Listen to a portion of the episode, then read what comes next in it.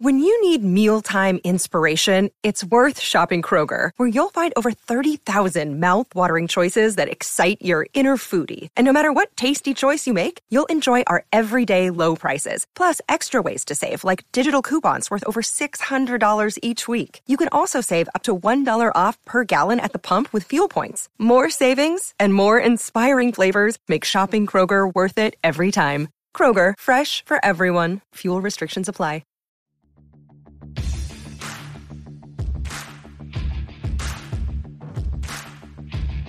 Hey, I'm Ryan Mallory, and this is my Swing Trading the Stock Market podcast. I'm here to teach you how to trade in a complex, ever changing world of finance. Learn what it means to trade profitably and consistently, managing risk, avoiding the pitfalls of trading, and most importantly, to let those winners run wild. You can succeed at the stock market, and I'm ready to show you how. Hey, everybody, this is Ryan Mallory with Swing Trading the Stock Market. In today's episode, we're talking about canceling stop losses. That's right. You place the stop loss after you get into a trade. When it almost gets hit, you get cold feet and realize, I don't want to get stopped out yet. I'm going to get rid of my stop loss. And that's what you do. But then that only creates bigger losses down the road. So for this email today, I'm going to call this person Junebug because I don't like to use people's real name. And Junebug writes Hi, Ryan. Three years ago, I blew up my stock account to the tune of $25,000. I only recently started trading again and was doing well with a 5% gain on my portfolio. Three weeks ago, I researched and bought three stocks close to support. I'm a technical trader who buys near support and sells at resistance. I had stop losses set on all three trades, just under support. Then the inflation report comes out and the market tanked after hours. I woke up the next morning and all three stocks were past my stop losses and the pre market. So I canceled the sell orders and now I'm bag holding. I worked so hard to trade differently this time, and that 5% gain was hard earned, following all my trading plans and rules. I feel devastated that if I sell now, not only would I wipe out all my gains, but I would be in the hole about $1,200. I fear that to sell would also negatively impact my trading going forward. Earnings are coming up, and I'm not sure if I should hold or sell beforehand. One of my bags moved their earnings date forward, which, according to an article in the Wall Street Journal, is a good sign. I'm currently down 17% average on all three, and I have taken no trades since this happened. So, about a month of no trading. Luckily, sell would not blow up my $15,000 account, but psychologically, it's rough. One of the biggest losers has earnings coming out on the 29th of this month. What to do? Many thanks, Junebug. All right, and what am I drinking for this podcast episode? I am drinking I've never even heard of this thing before. It's called Iron Smoke Bourbon. It's a Kentucky straight bourbon, 40% alcohol, 80 proof. You look at it, it looks a little smoky. It doesn't have like a real nice clear color to it, a little bit of a dark brown color. To the nose, maybe like a butterscotch flavor. I don't know. I'm not picking up on much. And for the taste, there's a little bit of taste there. There's maybe like a hint of sweetness. I don't know what that sweetness is coming from. And it also tastes a little bit watered down. It just doesn't have a, like a strong, satisfying flavor. And then you got like this light pepper on the finish, and it's not really satisfying. It kind of lingers in a bad way. Overall, I, I don't necessarily think it's a horrible bourbon. And even the finish, even though I say it lingers in a bad way, it's not a horrible linger. It's just not a very good one. I don't know. I think I give this one like a 5.2. It's definitely not an everyday sipper. You got to be at least over a six to even be considered a sipper. This is definitely not a sipper, so it, it's not going to crack six. Best I can give this thing is a 5.2 out of 10 for my rating. Now back to Junebug. Blows up his count three years ago to the tune of 25,000. Started trading again just a few weeks ago. Now he's already down $1,200 on a $15,000 account. Didn't follow the stop losses. Had increased the value of his account by 5% prior to these three bad trades. So what do you do? Well, first of all, I mean, I can't give financial advice. Okay, so I'm going to do that annoying disclaimer that everybody does. You know, I'm not a financial advisor. Seek a financial advisor if you need financial advice, which is not me. But I take these emails and I like to use them, you know, from a theoretical standpoint and to take these applications and to apply them to the broader knowledge of the listenership on this podcast. So, my big question, and I see this happen, this isn't something unique to Junebug is why do people cancel their stop losses if you have no intention of ever following them? It just makes for bigger losses. I mean, there's no way around it. Yeah, you may get bailed out of it from time to time. It's like, okay, it came back and it forgave me. And there's a lot of people right now that continue to buy the dip with no stop loss in mind. And in many cases, the market has rewarded people for doing that. Not saying that that's a good thing to do because here's the problem with that. You don't use stop losses when the market does actually have a big sell off. It's going to take everything that you have down with it. And you don't want that. That's what those stop losses are for. And we have a market that's at all time highs right now, but only 25% of the stocks are trading above their 40 day moving average. Have you ever heard of such a thing? I mean, I've been trading for decades now, and that's something that I come across very rarely, to be honest. But even in the best of markets, stop losses are there to protect you because not all stocks always come back. Look at what's happening with these Chinese stocks like now, like Alibaba and Baidu and IQ. I mean, they are getting taken to the woodshed, but the overall market's not necessarily being taken to the woodshed. You see what I'm saying? those stop losses on individual trades can and will save you in the long run.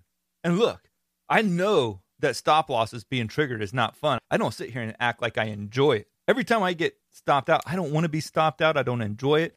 I question my sanity sometimes for even having stop losses, but I know in the end, those stop losses are what keeps me in the game. And so until you brace the fact that stop losses are basically like an insurance against your own stupidity, and I'm not saying this towards Junebug, or anybody specifically. I'm telling you that as being humans that are fallible and capable of making some really, really bad decisions. Until you embrace the fact that those stop losses, yes, they're going to result in losses when they're triggered, but they are for your own good. Man, it's going to be hard to make it in this market. And you really have to do it religiously. I mean, it's like stop loss or else. I mean, there's there's no caveats about the stop losses. And we oftentimes don't follow our stop losses because we're afraid that we're going to get stopped out and the stock is going to go straight back up. That's going to happen, man. Stop losses aren't perfect, okay? They're not perfect, but they are a great vehicle at keeping you in the game.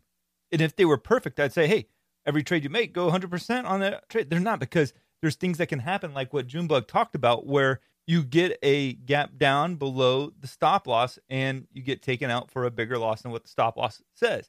You can't do anything about that if you're a swing trader. That's going to happen from time to time. That's why it's important to invest in more high quality stocks, stocks that don't have a lot of headline risk. One of the reasons why I don't like to trade Boeing anymore is because there's so much headline risk to it. For a long time there, Tesla was like that. But what do I do when a stock gaps below my stop loss in the morning? I still honor the stop loss. Now, here's the thing I put my stop losses in at the opening of every day. So sometimes I can take like a minute or two.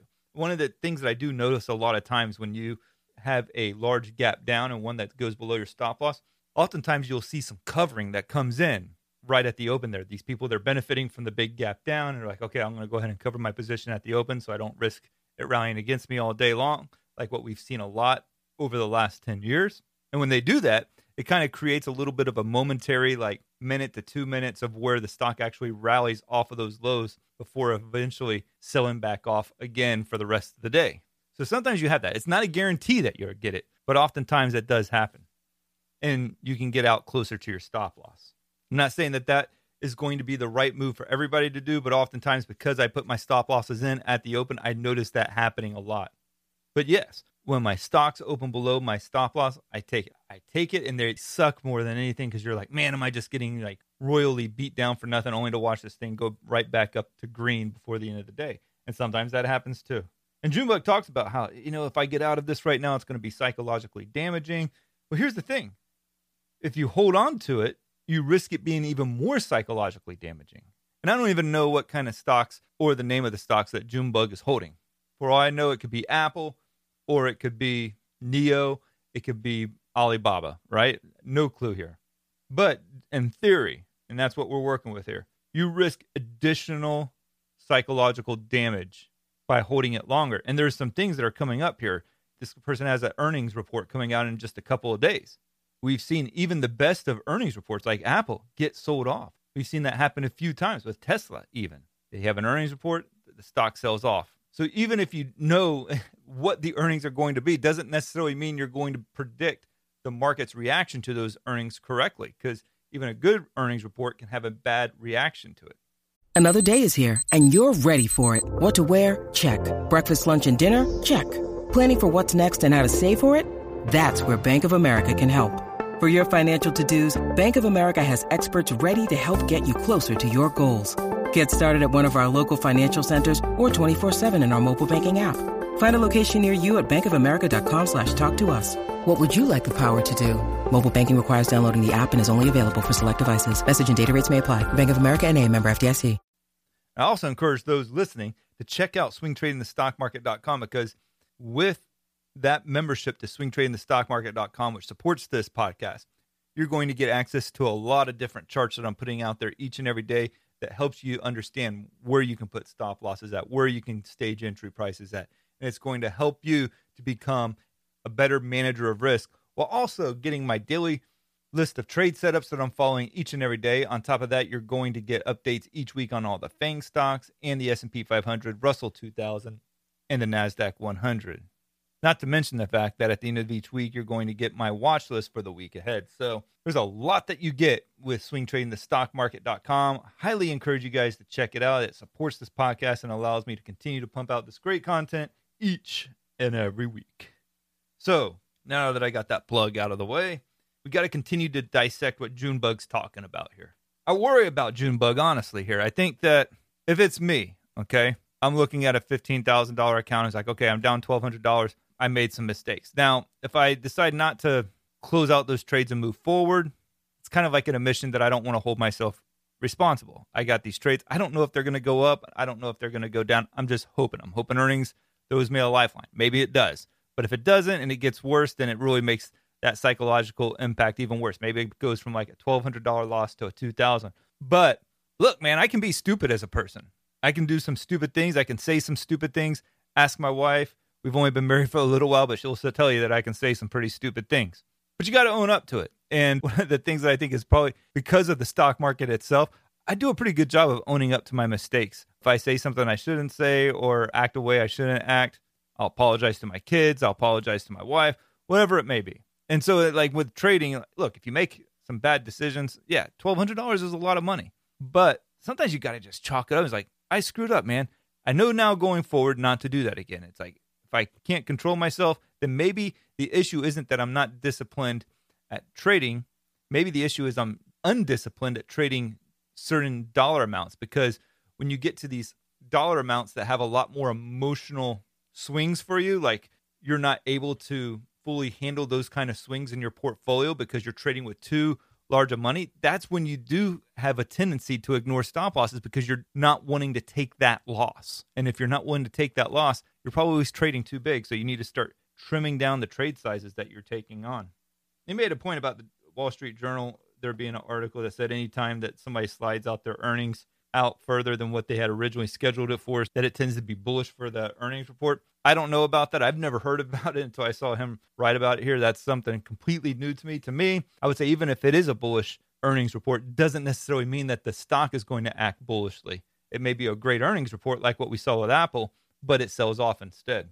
And there was one other comment too that he says, "Look, I'm in all three of these positions. I haven't traded in the last month or so." That tells me too is is that man, this guy he is so psychologically distraught over these things that he can't even trade anymore. That he has to pin his hopes and his fate to these three stocks that are not even treating him good. And that's worrisome too, because as traders, as swing traders, day traders, whatever it is, whatever kind of trader, you should be able to go from one trade to the next and really not have that much of a emotion about it, whether it was a winner or a loser. Yes, there's emotions in stocks, even though people tell you you have to trade emotionless. You'll always have it. It irritates me every time I get stopped out.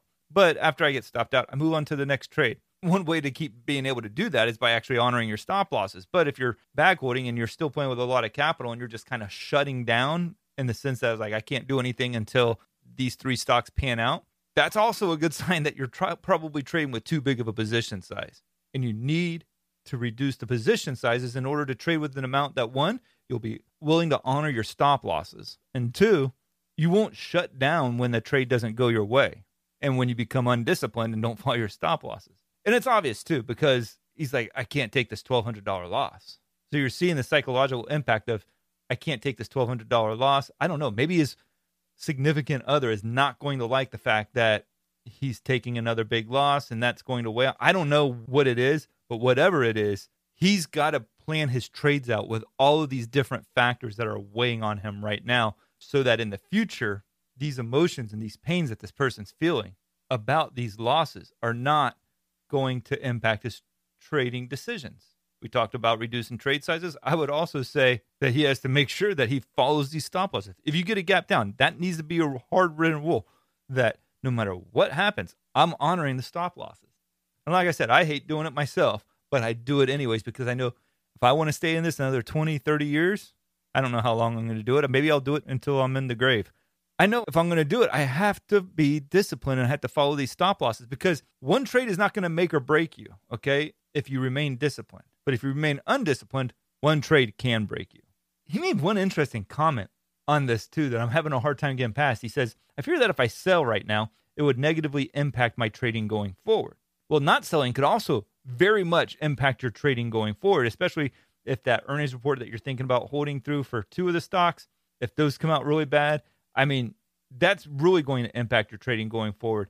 The psychological impact, yeah, that can be bad, but you can work on that. You can say, okay, maybe I need to find a different approach to trading. Maybe I haven't considered the position sizes. Maybe I haven't considered how wide of a stop loss that I'm using.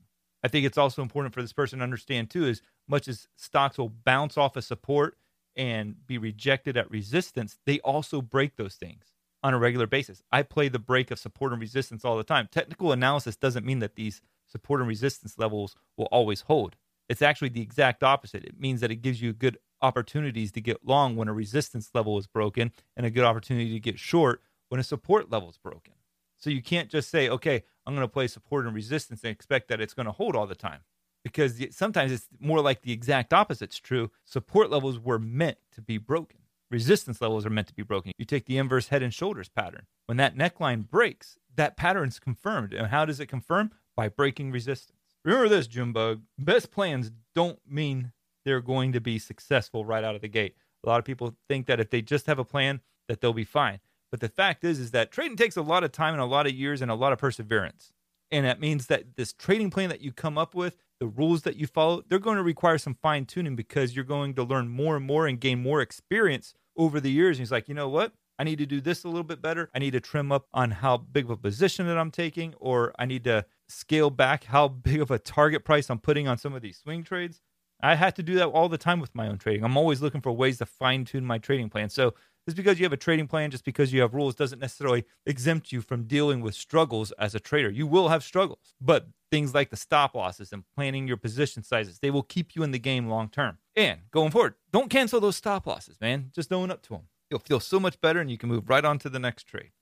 That's going to do it for today's episode. If you have any questions, feel free to send me an email, ryan at shareplanner.com. I love getting your emails and putting them on the air and making episodes out of them, so keep sending them. Also, make sure to leave a five star review if you can, whether it's on Apple, Spotify, or Amazon, or any other platform, Android. And if they don't let you do it, then make sure you subscribe at the very least. That way you'll get notified, and that way I can continue to grow my audience. You guys are awesome, man. I really appreciate it. Don't forget to keep sending me those emails, and God bless.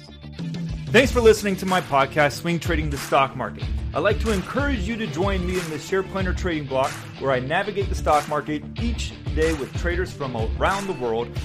With your membership, you will get a seven day trial and access to my trading room, including alerts via text, email, and WhatsApp.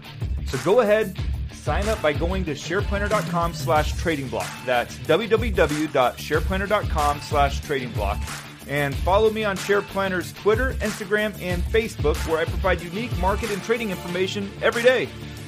If you have any questions, please feel free to email me at ryan at shareplanner.com. All the best to you, and I look forward to trading with you soon.